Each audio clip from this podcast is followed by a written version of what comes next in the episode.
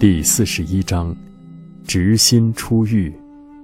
佛言：夫为道者，如牛负重，行深泥中，疲极不敢左右顾视，出离淤泥，乃可苏息。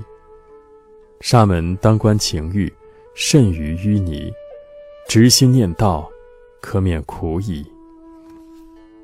佛陀世尊说。修学道的行者，就像牛负重而行，行于深泥之中，为了出离，疲累之极也不敢左右顾视。出离淤泥后，才可以松一口气。沙门应当观情欲比之于淤泥还要危险，直心念道，可以免除痛苦啊。